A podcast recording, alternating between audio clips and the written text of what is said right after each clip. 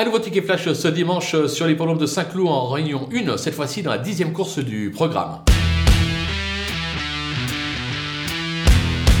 Dans cette épreuve, je vous conseille de suivre en confiance le numéro 13, euh, Rosalie. Euh, j'ai bien aimé sa course de rentrée, une troisième place à la clé dans un handicap. Euh, elle a dû monter en condition sur cette sortie. Stéphane Pasquier l'aime bien, je le sais. De surcroît, elle a hérité d'un excellent numéro dans les stalles, le 5.